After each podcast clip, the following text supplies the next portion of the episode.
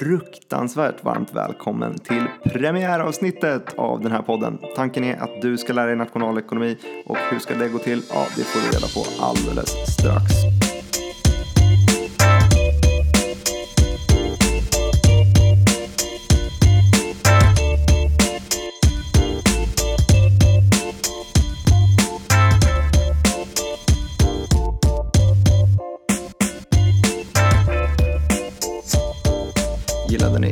Musiken. Jag är faktiskt lite tveksam själv. Den är skamlöst stulen från någon gratis hemsida men den får väl duga, man måste ju ha något ljud. I alla fall, jag ska berätta hur jag ska lära er nationalekonomi. Det var nämligen inte så länge sedan jag själv spenderade min tid i föreläsningssalarna och något jag saknade i det livet var att kunna känna att jag lärde mig medan jag gjorde någonting annat. Och det är ju precis vad man kan göra med en podcast.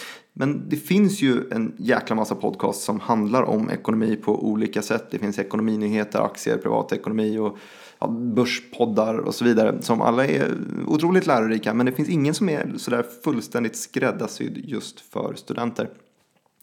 Så jag hörde mig för med några gamla olika professorer som jag har haft under åren och bad dem helt enkelt skicka över Eh, deras läroplan, powerpoints och så vidare för nationalekonomi A30 högskolepoäng höstterminen 2018.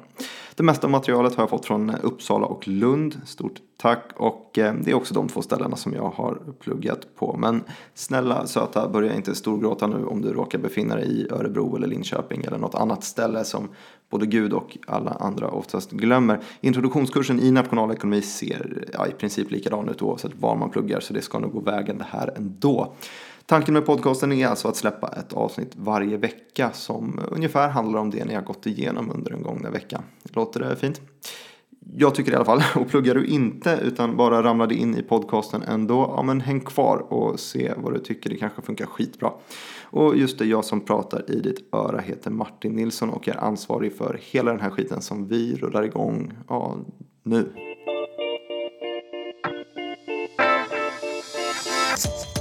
Nationalekonomi kan på ett övergripande plan delas upp i två avdelningar, makro och mikroekonomi. Uh, Okej, okay, first confession. När jag gjorde research inför det här avsnittet så tog det typ ett par minuter innan jag kände att jag var tvungen att googla vad är nationalekonomi. Jag har alltså lagt dryga fem års hårt studerande och måste ändå googla vad jag har pluggat.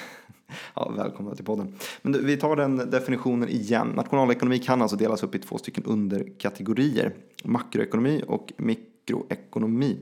Och om vi börjar med det första, makroekonomi, ja det låter precis som det låter. Det är den stora bilden, du zoomar ut och ser hela ekonomin. Och här ramlar det in lite övergripande begrepp som vi kommer ta tag i så småningom. Det är arbetslöshet, det är räntor, det är inflation, sånt som påverkar just allting.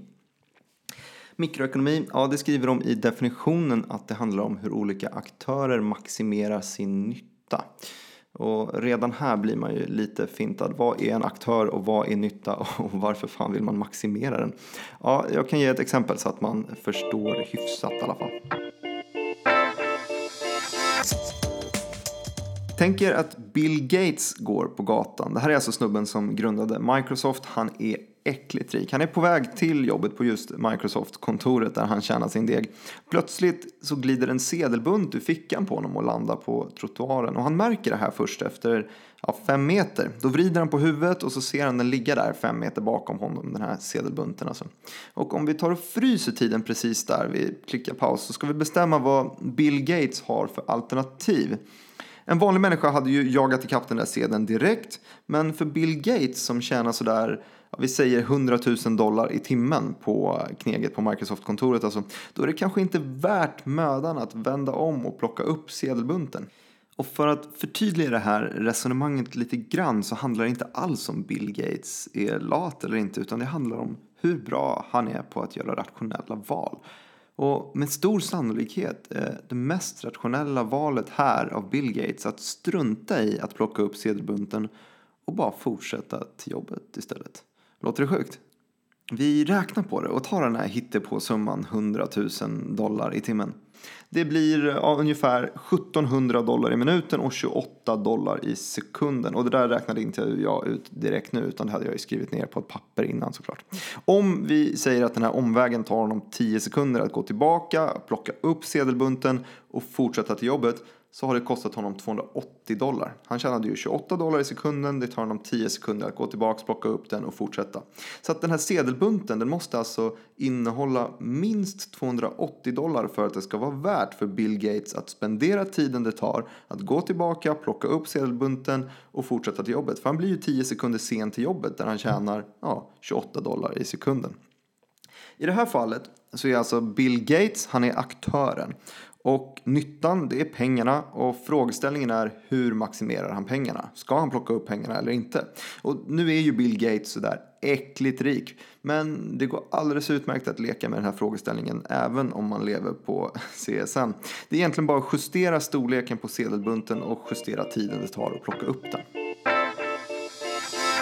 Om vi tar det här exemplet då. Tänk att du glömmer en femkrona i kundvagnen utanför ICA men du sitter redan i bilen på väg att köra ut från parkeringen. Tvek om man orkar springa tillbaka. Avståndet är för långt och det är bara en femkrona det gäller så då sitter man kvar i bilen och tutar hemåt. Men om vi låtsas att det är en 50-lapp som sitter där inknycklat i den stackars kundvagnen. Ja men då kanske vi faktiskt skulle orka. Och eh, skulle det mot förmodan vara 500 kronor, ja då springer jag i alla fall ut ur bilen med långa benet före.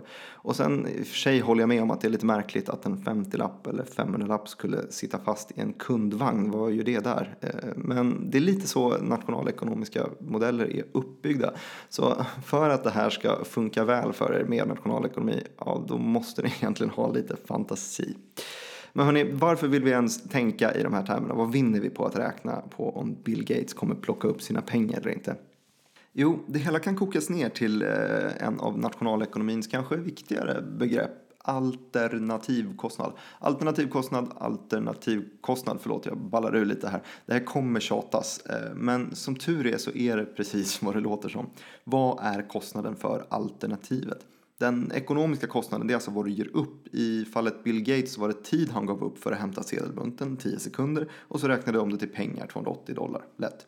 Alternativkostnad det innebär helt enkelt att man jämför vad man kan få för sina olika alternativ. Och det här tankesättet det följer hela nationalekonomin. En, en klassiker, en lite långsiktigare klassiker som ni kommer stöta på ett par gånger gissar jag. Det är frågan är om det är värt att plugga vidare eller inte. Och vi kan ju ta den tanken lite snabbt.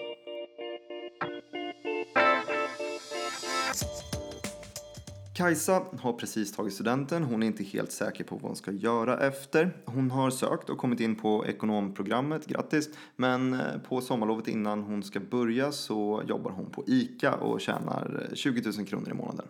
Vips så är hösten här. Eh, Kajsa står mellan valet att börja plugga ekonomprogrammet eller fortsätta jobba på ICA. Eh, på samma sätt som vi pausade Bill Gates mitt i steget så kan vi pausa Kajsas liv här och se vad hon har att välja mellan. Vi räknar med att det tar Kajsa tre år att bli klar med kandidatprogrammet i ekonomi. Och det är ju helt gratis med undervisning i Sverige. Men för att ha råd att bo och leva under de här tre åren tar Kajsa CSN-lån på 8000 kronor i månaden. Så efter sex terminer, alltså tre år, så har Kajsa lånat upp eh, 220 000 kronor. Och i utbyte så har hon ett papper där det står att hon kan ekonomi, vilket gör att hon kan söka jobb som betalar högre lön. Kostar det alltså då 220 000 kronor för en examen? Nej, vad är alternativkostnaden? Kajsa är ju ambitiös eftersom att hon har kommit in på ekonomlinjen. Så att alltså kan vi räkna med att hon inte bara hade suttit still i de här tre åren. Eh, om vi säger att hon hade jobbat vidare på ICA för sina 20 000 kronor i månaden. Då hade hon ju till och med kunnat bygga upp ett litet sparande, backpackat i Asien och hittat sig själv kanske. Plus att hon hade ju haft en stor butikserfarenhet på sitt CV också, det är inte helt illa. Så att alternativkostnaden är vad du ger upp för vad du får.